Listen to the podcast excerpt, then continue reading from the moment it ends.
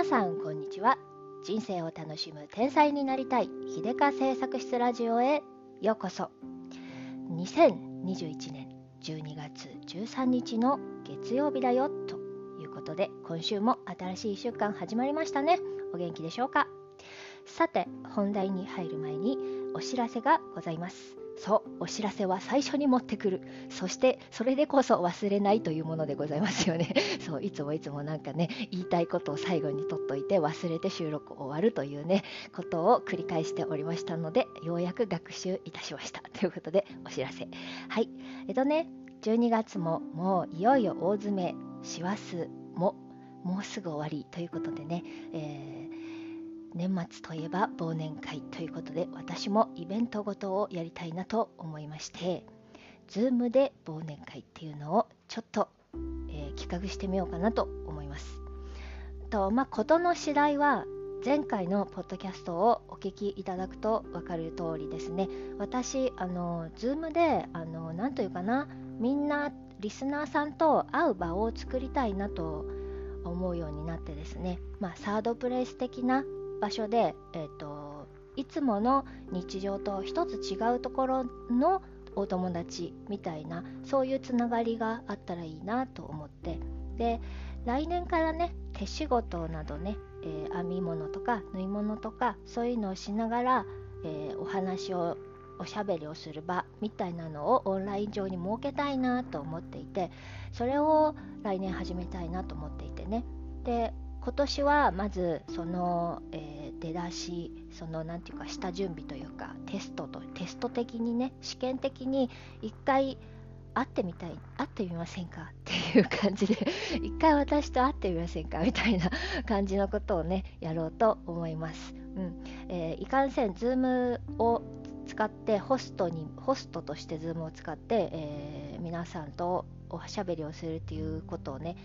過去にしたことがございませんので、えー、全てが初めての試みなのでね初回、えー、年末だし、えー、クリスマスだし忘年あのもうすぐお正月だしっていうことで私のラジオを聴いてくださった皆様への感謝の気持ちも込めて無料でやりたいなと思っています。まあ、あのお時間をいただくので 恩着せがましく言うのもなんですけれどももし、えー、そんなねあのちょっと一回そういうの参加してみたいわとかオンラインだったら気軽に参加したいわって思ってる方いらっしゃったらぜひ、えー、LINE 公式秀川製作室のね LINE 公式の方にお友達お友達追加いただいて、えー、忘年会参加希望とあのチャットチャットでメッセージくださればそれでねちょっと手配いたします。ということで一体いつやるのかっていうのでなんですけど 日にちはね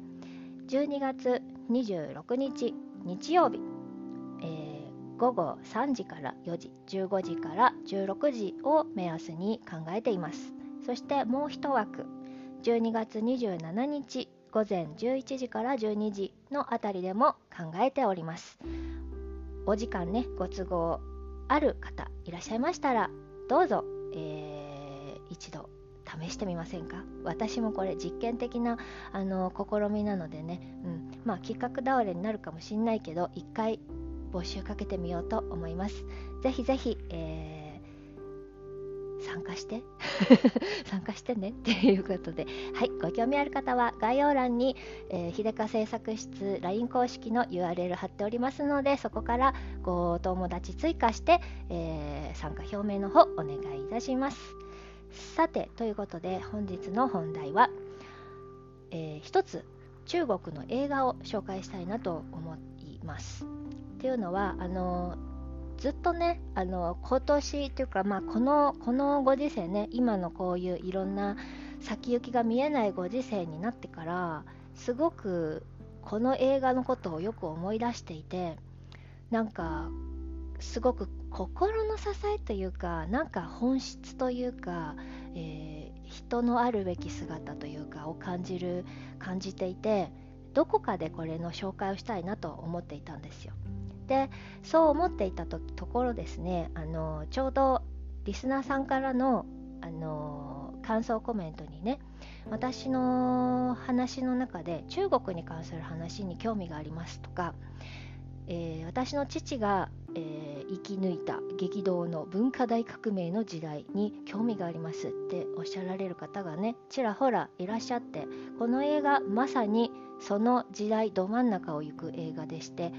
これを見ていただいたらすごくすごくリアルに当時のことがわかるなと思ってねそういう意味もあって今日はこれを紹介しようかなと思います。タイトルは本日のポッドキャストのタイトルでもあります。生きるです。これすごくいい役なんですよ。生きるの生きるっていう字は生活のせいではなく活動の活で生きる。これね翻訳した人さすがです。あのねこの法,、えっと、法題じゃないや。中国中国のタイトル原文のタイトルは確か「活着」生きてろ。っていう意味で「活着」の「活」がこの生きる生活の活の字なんですよ。であの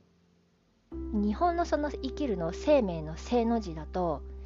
ただただ生まれてるっていう感じの生命体の性っていう印象が強くて「活着」この「活」活の字ね活の字はすごく能動的なイメージなんですよ自分の意思で生きるっていう感じそしてこのタイトルにあるようにとにかく生きてろみたいなとにかく生き抜くんだみたいなそういうあの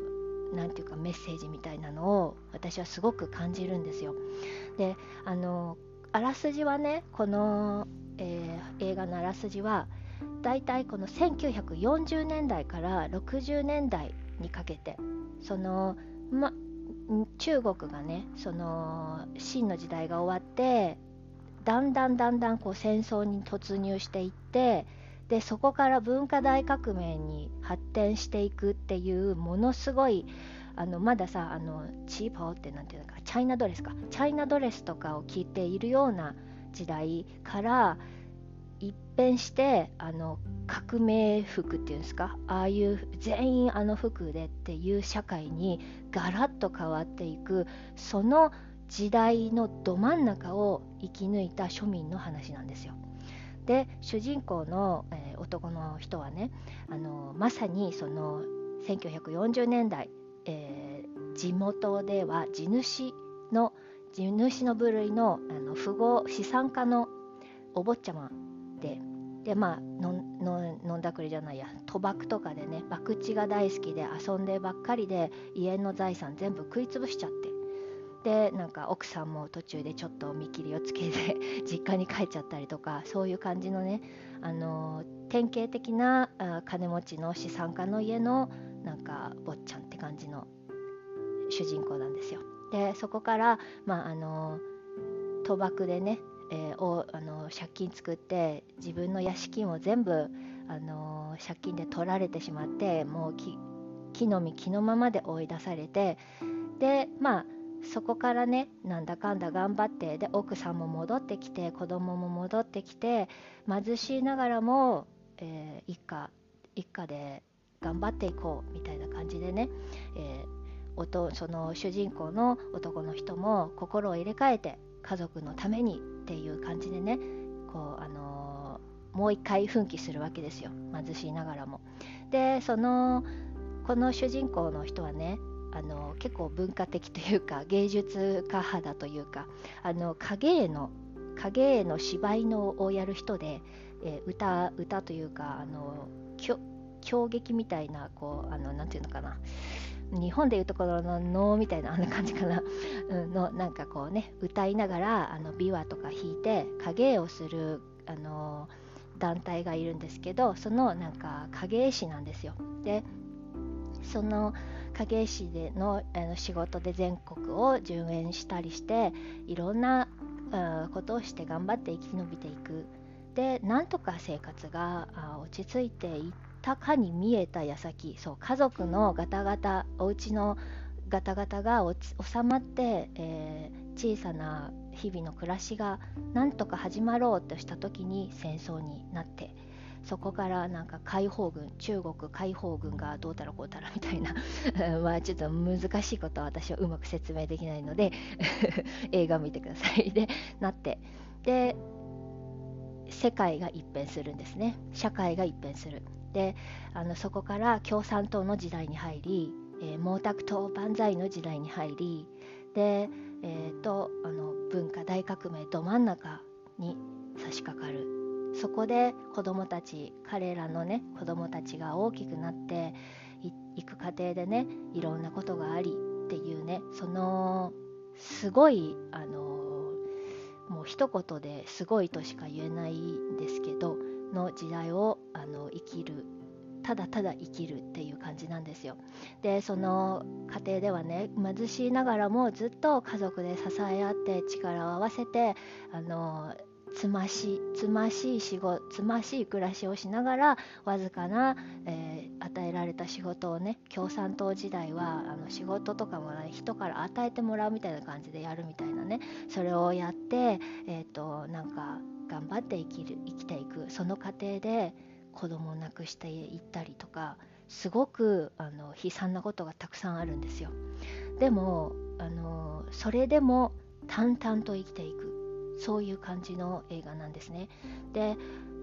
これシリアスに撮ってしまったら本当に救いがないくらいのあのシリアス感になっちゃうんじゃないかなと思うんですけどこの映画のいいところはその淡々と生きていく中でもちろん悲しいこともあるしすごく怒りを怒り狂うみたいなのもあるしでもその全てを淡々とちょあの要所要所でね会話の中で一滴二滴ブラックユーモアをポトポトっと入れたりとか場面場面でちょっとコミコミカルけコミカルな感じというかちょっとライトにあのっていうねなんかあの大爆笑とかクスとかそういう笑いじゃなくてふっと心を緩ませてくれる日常のほんのちょっとの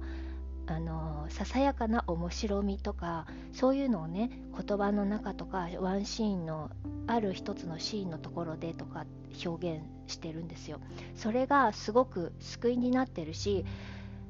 何ていうかねそういうところがあ人間ってどんな状況でもどんな過酷な状況でもどんな辛い場面でもユーモアってあるんだなって思わせてくれるんですよね。ユーモアとかあとエンタメとかね何らかの方法で楽しもうとしてるんですよみんな。そのえっとね戦争とかその大革命、えー、と文化大革命の時にでもねあ、まあ、文化大革命の時はさすがにもうあの芸術系一切アウトだったからできなかったけどその解放軍が戦うあの日本と戦ったりアメリカとかいろんな国と戦ってる時にあのその戦時下でもあの影絵のね芝居でみんなを和ませていたんですよ。やっぱりそう貧しいながらも物がなくても辛くても何か楽しい楽しいことを人って見出すんですよね。楽しもうとする。ちょっとでも楽しい気持ちを作ろうとしていてなんか強いなって思うんですね。人間って本当に強いなと思って。そうですよね。あの戦争の時だってみんな歌を歌ったりなんかしたりそうなんかだから何て言うのかな。エンタメってすごいなって 思う思うんですよね。励まされてそうやってお互いを励まし合って生きているんだなっていう感じがしますしました。うん、でねあのこの文化大革命の激動の中でもとにかくこの主人公一家はとにかく生きる生きようとするんですよね。でその中でたくさんのままならないことがある胸が張り裂けそうになることがある。でもやっぱり生活は日々続いていてやっぱり毎日毎日のささやかな何かをあのただただ積み重ねていくそういう姿がねすごく尊いなと思うし生き切ろうとしている主人公たちのね姿がねすごく心打つものがあるんですよ。で思うのがとにかくただ生きるそれだけそれだけなんだなっていうことをねすごく教えてもらえる感じがするんですよ。これだけの激動の世の中でもとにかく今日ご飯を食べる明日もご飯を食べるただそれだけそれだけのために何かをしてただ生き延びていくもうそれだけが素晴らしいそれだけで素晴らしいんだなっていうのをねすごく思わされるんですよ、えー、要所要所で、えー、いつもご飯を食べる場面があるんです。すごく貧しいですよ。とても貧しいところで食べる。でもみんな家族で集まってご飯を食べる。とにかくそれがなんか生きるっていうことをねあの代弁しているような気持ちになるんですよ。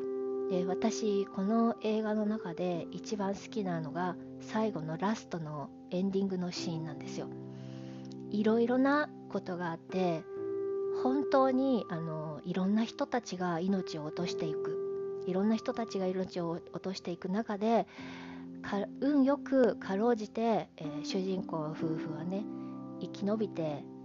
えー、年老いているわけです。でそんな中でねそれでも日々暮らしは淡々と過ぎていて、えー、2人2人のねその老夫婦ね主人公2人の夫婦とその、まあ、家族がそれでも貧しい中でテーブルを囲んでご飯を食べる。それでなんかねお互い笑い合ったりしながらご飯を食べる。それが終わりのシーンなんですけどここに全てが集約されてるなって思うんですよ。山あり谷ありすごくいろんなことがあって本当に胸が張り裂けそうなことなんでなんだろうっていうぐらいの理不尽なことにあいたくさんあってきてそれでも淡々と生きてそれでも今日ご飯を食べる。これなんですよねって思ったんですよ。もうなんかねあこのタイトル「生きる」っていうこのタイトルとこの食事のシーンそれ身内同士で集まってあのー、食卓を囲んで食べる生きていくっていう意思の表れというかねそれがねすごくキラキラしてる感じがしていい映画なんですよ。全く全く伝えられてないような気がするんですけど もうこれ上手に言えないんでねぜひ見ていただきたいなと思います。うん。Amazon プライムにねそうなんでこれ思い出したかというと Amazon プライムに載ってたんですよ。で今あのプライム会員だと見れるのでぜひ生きるで検索していただいて見ていただきたいと思います。女優さんではねコン・リーっていうあの女優さんちょっと前にすごく前まですごく有名だったんじゃないかなと思うんですけど中国語でゴン・リーっていう女優さんすごく美しい方なんですけどその方が、えーと、主人公の奥さん役をされていて、えー、まあダブル主演みたいなもんだなと思うんですけど、うん、あの本当に何て言うかねリアリアルな姿。あのあの時代のリアルな庶民の姿だなと思います。で私の父もこの時代後半ねこの時代の、うん、にかすってるかすってるんですけどまああのこの映画の中よりもさらに貧しい状況にあったんですよ。うちの父の場合はね、うん、多分これは北京かどこかもうちょっとあの街中というかね都会の方のあのが舞台だからこれで住んでるんだろうけどもっと田舎の方に行くと本当に食べるものがなくて悲惨な時代でした。うん、ででもねなんかそんな時代の中でもなんかいろいろうん。ちょっとずつちょっとずつちょっとしたブラックユーモアがポツンポツンと本当に気づかないくらいのね気づかないくらいライトなブラックユーモアが1滴2滴入っていたりすっとぼけた感じが入っていたりがすごく面白いので、うん、なんかぜひ見ていただきたいと思います。中国のあ時代背景社会背景もそこで見えてなんかねあのまあ面白いんじゃないかなと思います。で一つだけねあのちょっとした面白いエピソードをあの紹介するとまああのあるねちょっと恨んでいる、えーと、主人公夫婦が恨んでいる相手がねお祝いの席で、うん、主人公たちの娘さんのね結婚のお祝いの席でにあのお祝いの品を持ってきたんです。でも奥さんは主人公の奥さんはこの人のことをすごく恨んでいるのでもうそんなもの一切受け取らないわ。そんなあの一切受け取らないわって言ってでも旦那さんはあの主人公はねもう受け取っちゃったよって本人はもう帰っちゃったよって言ったから奥さんがじゃあもう捨ててよ。そんなもの粉々にあの壊して捨てて捨てちまえとかって言うんですけど そこで、えー、一言旦那さんが「でもこれ毛沢東様の毛主席のあの何？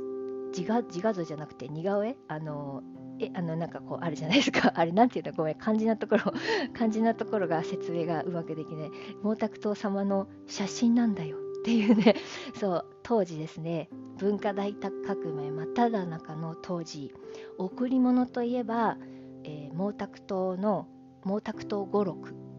とあ毛主席語録かな？とっていうなんかそう赤本真っ赤な本みたいなまあなんかちょっと比べ比較比喩で使うのもなんかあれかもしれないですけどキリスト教の言うところの聖書みたいな感じでね、うん、毛沢東語録っていうのがプレゼントでされる贈り物といったらそれをプレゼント。もしくは毛沢東グッズですね。文化大革命グッズをプレゼントするわけですよ。だからあの結婚式のあの贈り物って言ったらもうひたすらあの毛沢東語録か、えー、毛沢東の写真か なんかバッジ共産党バッジとかそういうね あの文化大革命グッズを送り合うっていうねそういう感じでねその辺のごめんなさいそ このユーモアの説明が下手すぎてあのあの詳細は映画で補ってくださいっていう感じなんですけどはいそんな感じでねこの映画本当に、えー、生きる生きるってただ生きてりゃいいんだよって思思わせてくれるんですよ。もうなんかどんな時代でも人間は強いから大丈夫だからただただ淡々と生きていこうよ。ってね。でそしてあの何て言うかな命っていうかどこまで生きられるのかっていうのは本当にもう運命なんだなとも思うわけですよ。もちろん激動の時代を生き延びた人もいればその陰で命を落としていった人たちもたくさんいるわけですよ。でどこでどんな時に命を落とすのかなんて誰だってわからないわけだからだったらもうただただ淡々と生きていこうそんな風に思わせてくれる映画なんです。ということでね今日は長くなっちゃいましたのでこの辺でおしまいにしたいと思います概要欄にねこの Amazon プライムのこの生きるっていう映画のねリンクも貼っておきますのでご興味ある方はえー、冬の寒い日外に出たくない日ぜひ この映画でも見てみてください